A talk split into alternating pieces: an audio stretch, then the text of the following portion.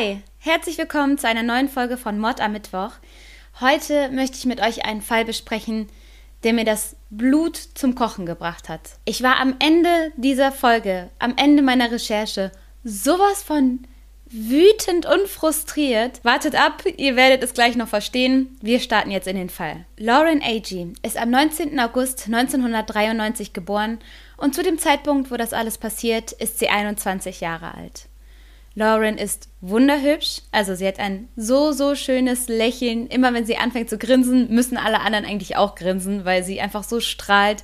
Sie hat Grübchen, sie ist ja voller Energie, sie ist immer irgendwie da, wo die Party ist, also kommunikativ, offenherzig. Sie wird auch so als kleiner Performer beschrieben, also jemand, der einfach sehr gerne ja, vor anderen auch irgendwo auftritt. Sie liebt es zu tanzen und sie ist sogar so gut darin, dass sie ein Stipendium, ein Tanzstipendium bekommen hat, um an einer Universität zu studieren. Dieses Stipendium hat sie jedoch abgelehnt. Sie hat nämlich ein ganz anderes Ziel. Sie möchte Kriminologie studieren. Sie liebt es nämlich, Rätsel zu lösen und sie ist auch ziemlich intelligent und guckt immer mit ihrer Mutter zusammen CSI und diese ganzen FBI-Serien und ja, die beiden machen sich einen Spaß daraus, dann selber mitzuraten und zu überlegen, wer hier der Täter gewesen sein könnte.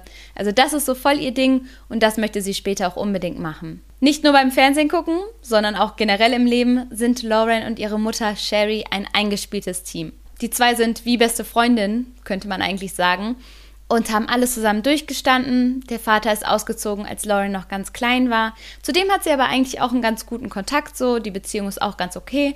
Und mit ihrem Stiefvater versteht sie sich auch. Also eigentlich ist alles gut und Lauren hat auch einen Freund, sie ist auch da sehr glücklich. Das Leben ist gut, es läuft alles gut und sie freut sich auf ihre gemeinsame Zukunft mit ihrem Freund. Worauf Lauren sich auch freut, ist das Wakefest. Dieses Wakefest ist sowas wie ein Festival, wobei tagsüber gewakeboardet wird, falls man das so, falls das jetzt so ein Verb ist, was man benutzen kann.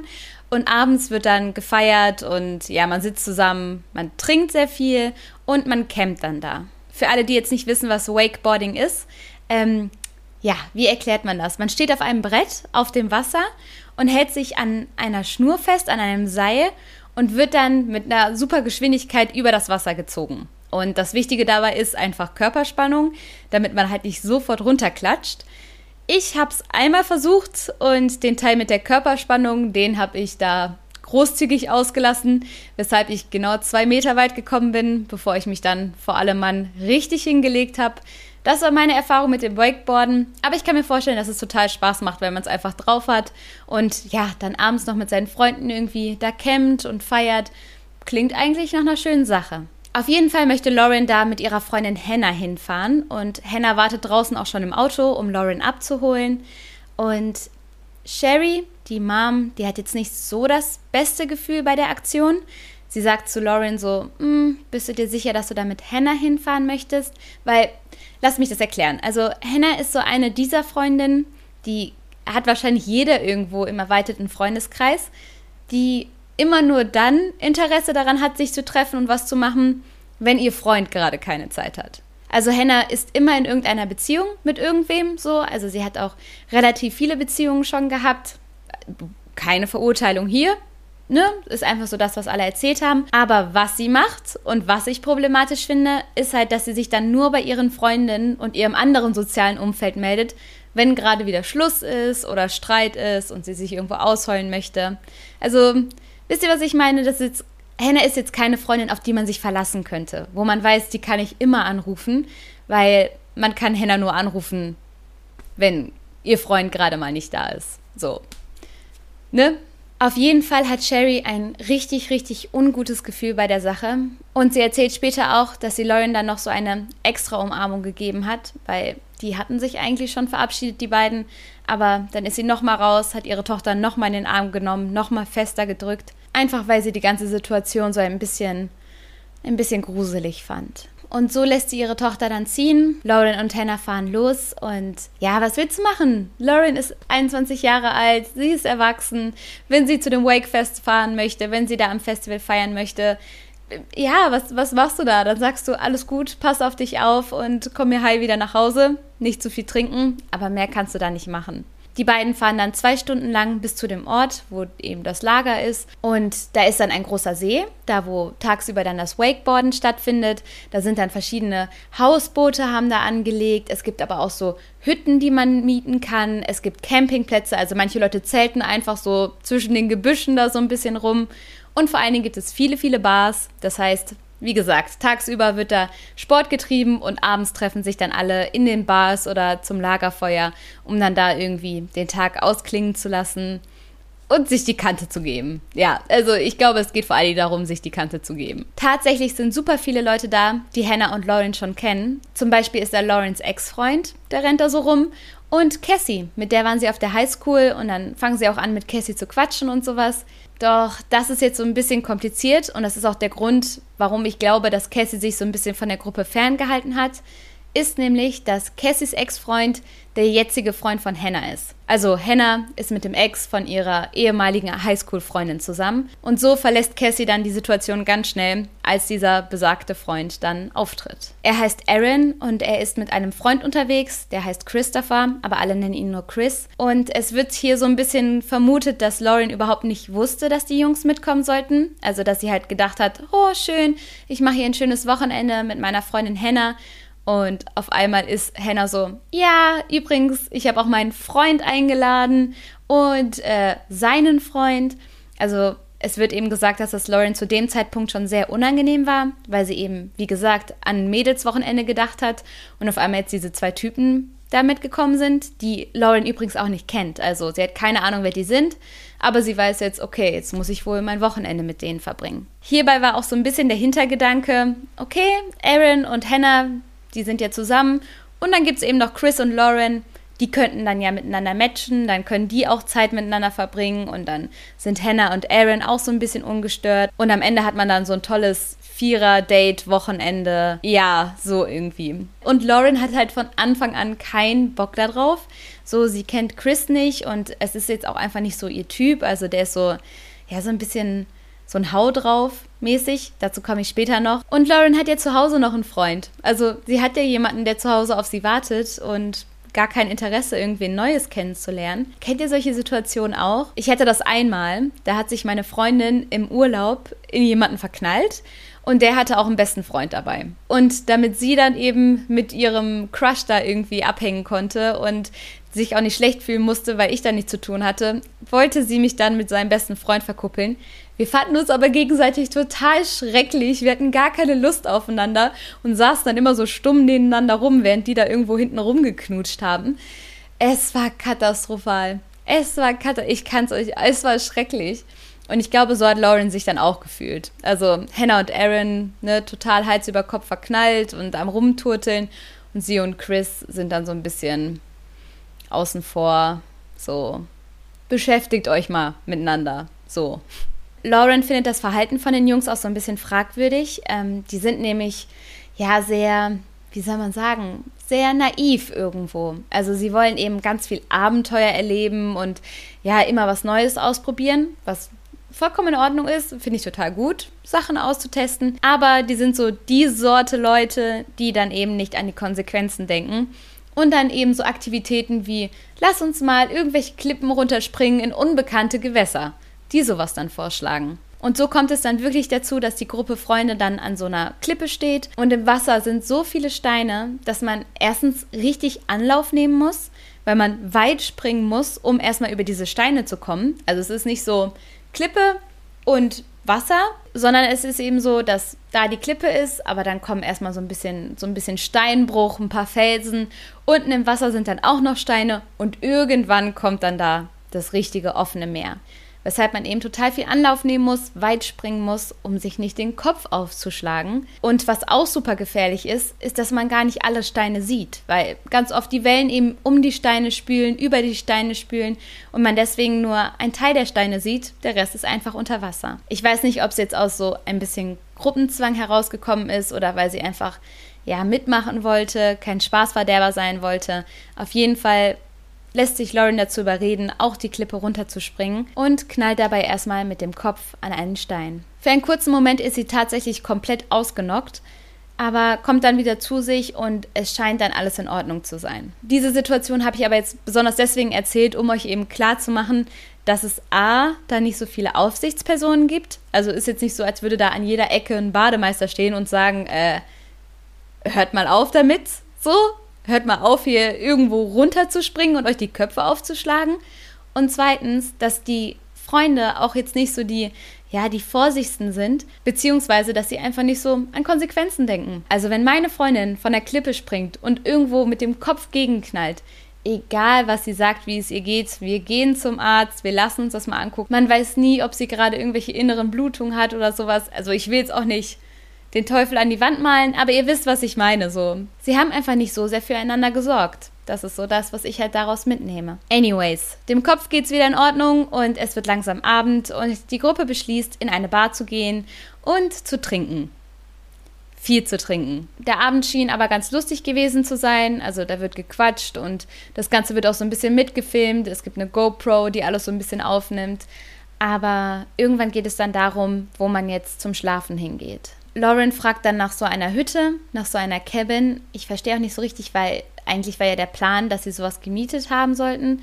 Aber davon ist dann irgendwie gar nicht mehr die Rede. Stattdessen schlägt dann einer aus der Gruppe vor, lass uns doch zu einem geheimen Ort, zu dem Secret Place fahren. Und alle aus der Gruppe sind hellauf begeistert und haben totale Lust, bis auf Lauren. Lauren möchte überhaupt nicht. Sie möchte einfach nur nach Hause, sie möchte irgendwo schlafen, wo es sicher ist und sie fängt sogar an, in der Bar Leute zu fragen, ob sie bei denen übernachten kann. Also sie hat um die fünf Leute angesprochen und gefragt, hey, ist bei euch in der Hütte noch Platz? Ich will nicht mit denen fahren, ich fühle mich nicht wohl mir geht's nicht gut. Sie hat sogar Texte geschrieben an Freunde, die zu Hause waren, um zu fragen, ob man sie abholen kann, dass sie sich unwohl fühlt und dass die Leute, mit denen sie gerade ist, irgendwie gemein zu ihr sind. Leider hat aber niemand anderes Platz für Lauren und so kommt es dazu, dass Lauren eben mit Chris, Aaron und Hannah dann zu diesem geheimen Ort fährt. Ich muss euch jetzt ganz kurz mal diesen Secret Place ein bisschen erläutern.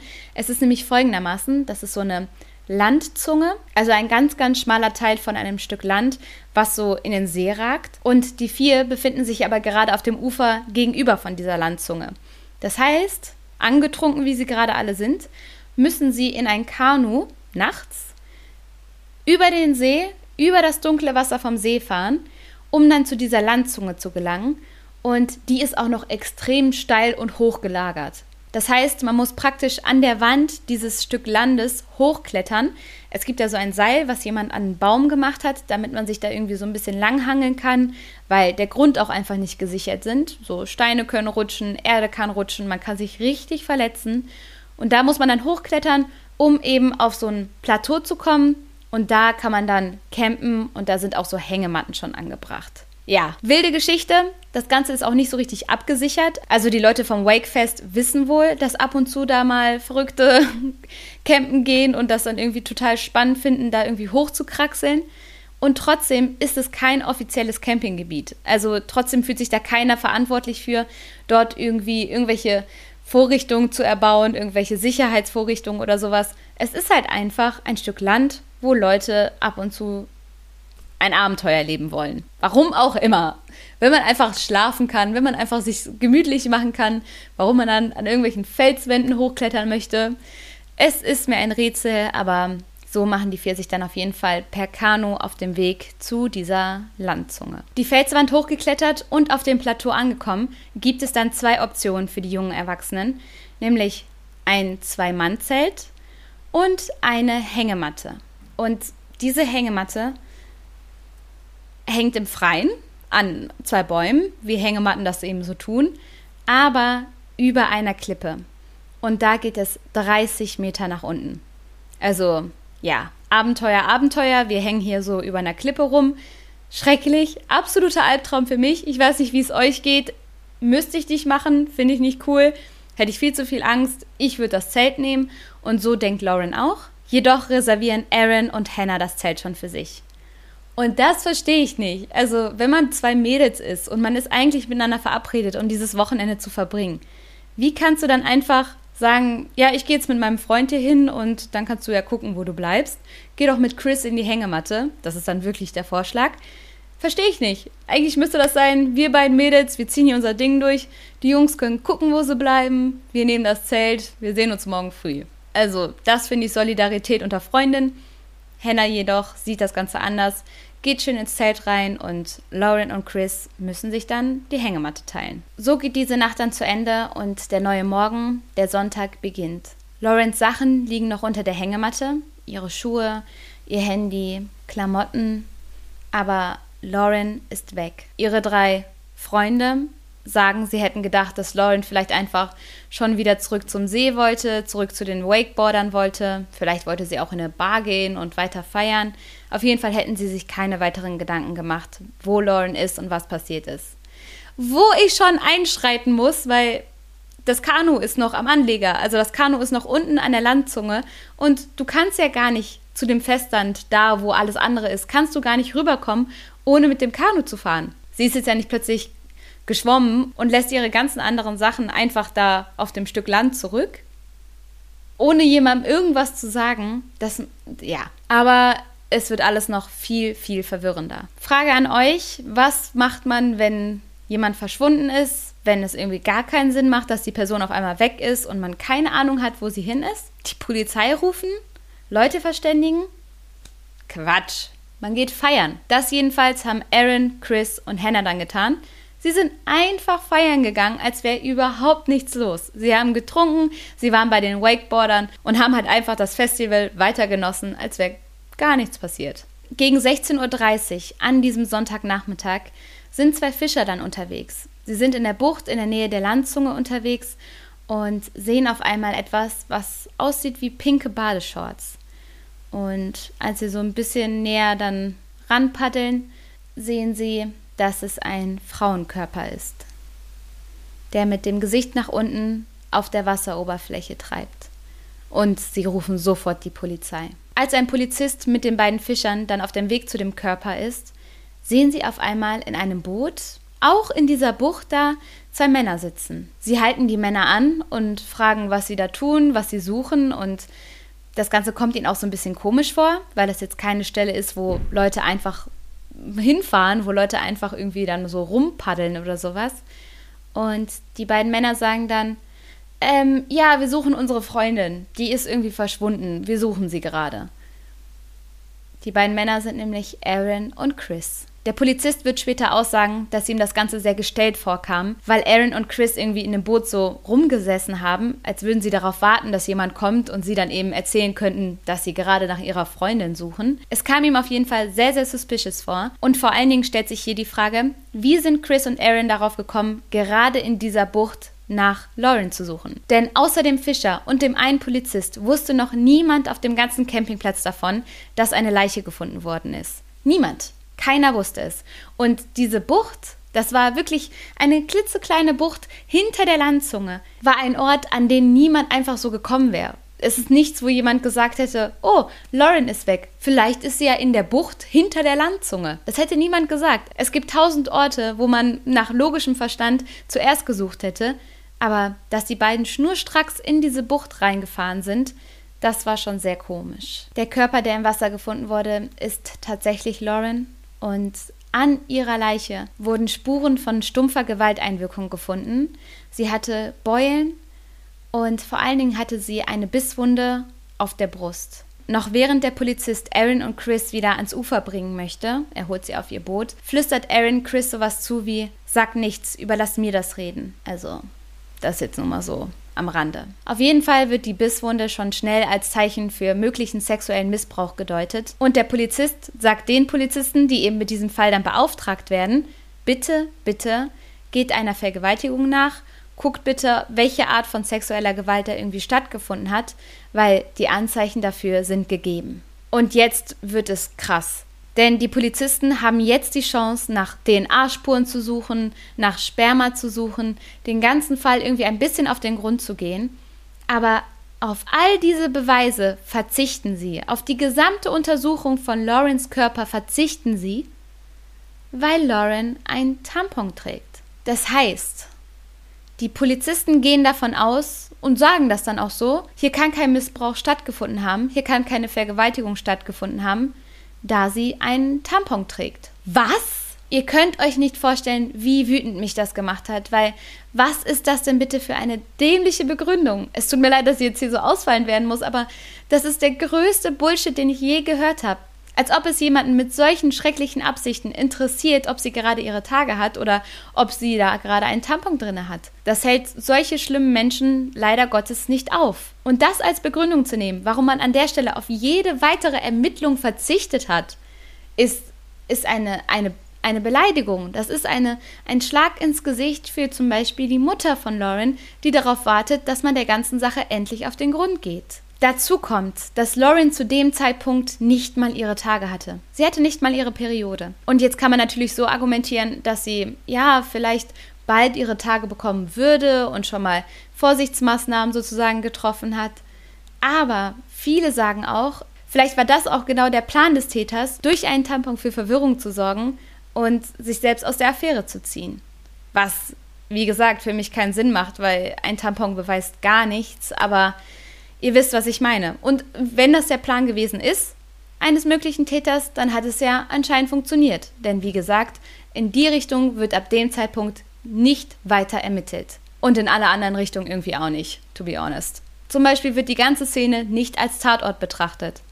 Da sind Sachen von Lauren, die irgendwie niemand durchsucht hat. Da sind Kameras, die keiner durchgeguckt hat.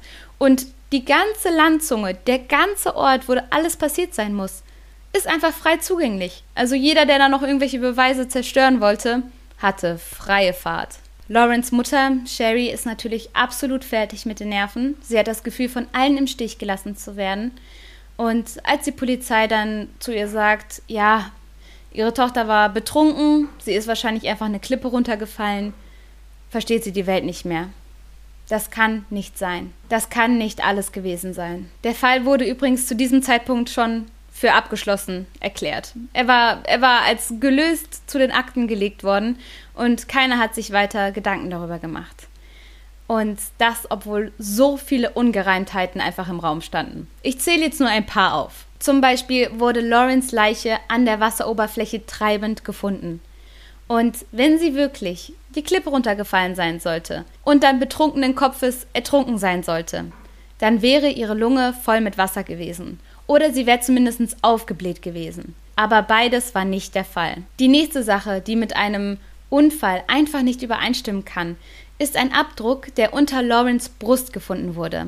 Und zwar ist es so ein Dreieck und in der Mitte des Dreiecks ist ein Kreis. Da hat man sich natürlich ganz lange gefragt, was könnte das sein? Was ist das für ein komisches Zeichen? Doch sehr schnell ist dann eben aufgefallen, dass das vorne an den Kanus dran ist.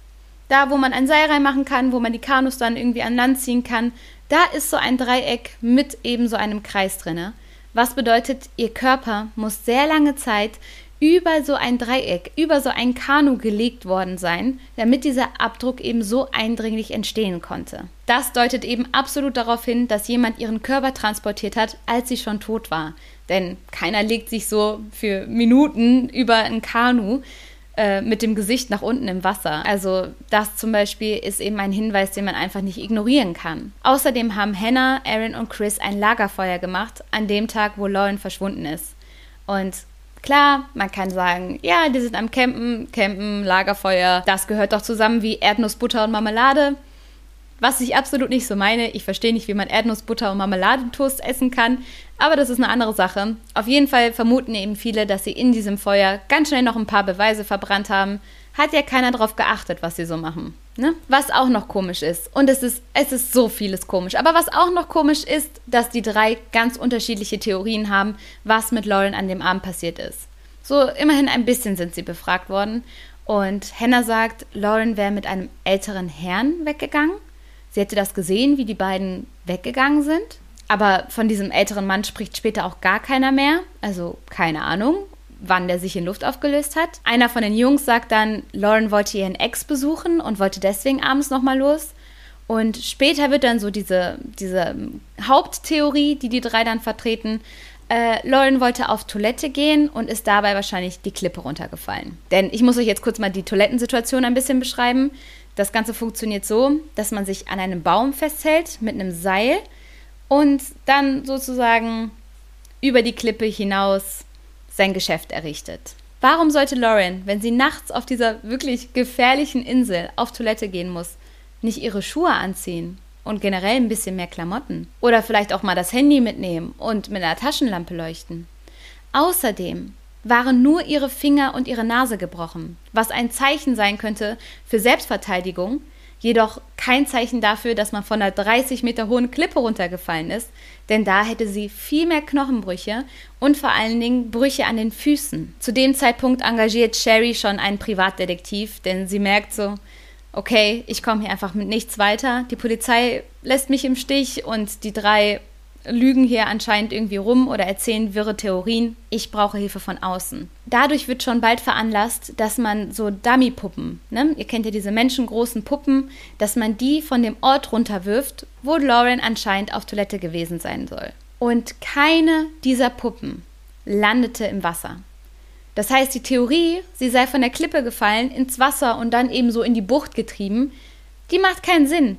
Über 50 Mal hat man diese menschengroßen Puppen von der Stelle runtergeworfen. Die sind immer auf entweder anderen Ebenen, auf Felsen, auf Bäumen, irgendwo gelandet, aber nie im Wasser.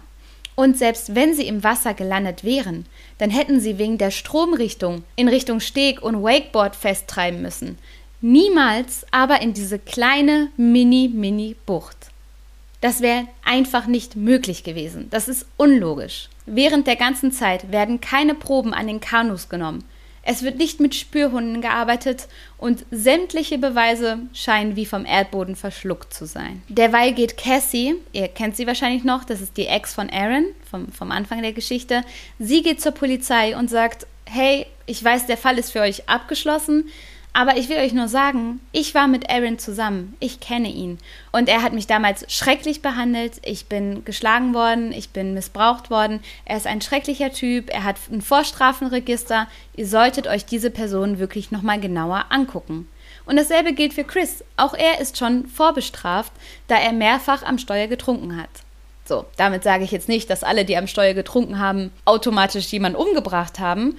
Aber es sind auf jeden Fall nicht die vertrauenswürdigen Leute, wo du sagst, hey, ohne irgendwelche weiteren Beweise glauben wir euch und glauben euren abstrusen Theorien, die sich fünfmal geändert haben und äh, bis auf Wiedersehen habt ein schönes Leben. Etwas, das durch die Aussagen von Laurens Freunden auch noch herauskommt, ist, dass Lauren schon die ganze Zeit über Texte geschrieben hat, Nachrichten geschrieben hat an ihre Bekannte, an ihre Freunde, die noch in der Heimat waren und so Sachen geschrieben hat wie, ich fühle mich hier unwohl, die anderen sind gemein zu mir, kannst du mich abholen? Und die eine Freundin, Jade hieß sie, die eben ganz viele von solchen Nachrichten von Lauren bekommen hat, die hat auch gesagt, dass Lauren wirklich wollte, dass Jade sie in der Nacht abholt, weil Lauren sich so unwohl gefühlt hat und keine weitere Nacht eben mit Aaron, Hannah und Chris verbringen wollte. Aber da hat Jade gesagt, Lauren, es ist mitten in der Nacht, ich kenne den Weg nicht, halte heute Nacht noch durch und morgen kannst du nach Hause kommen. Es heißt sogar, dass Lauren selber nach Hause fahren wollte, obwohl sie angetrunken war. Also das war ihr so egal, sie wollte einfach nur weg von diesem Ort, aber dass Hannah und die anderen ihren Autoschlüssel einkassiert hatten. Was ich ein Stück weit verstehen kann, also wenn meine Freundin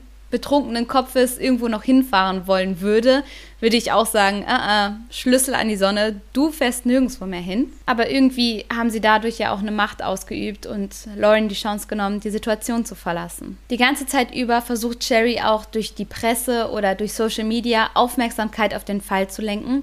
Was ich total verstehen kann, weil, wie gesagt, sie fühlt sich da von allen einfach im Stich gelassen und hat eben dieses ganz, ganz tief sitzende Gefühl, dass ihrer Tochter Unrecht getan wurde und sich keiner dafür interessiert. Und tatsächlich bekommt sie auch schon bald sehr viel Aufmerksamkeit, sehr viele Klicks, die Leute interessieren sich dafür, aber sie bekommt auch sehr, sehr gemeine Nachrichten.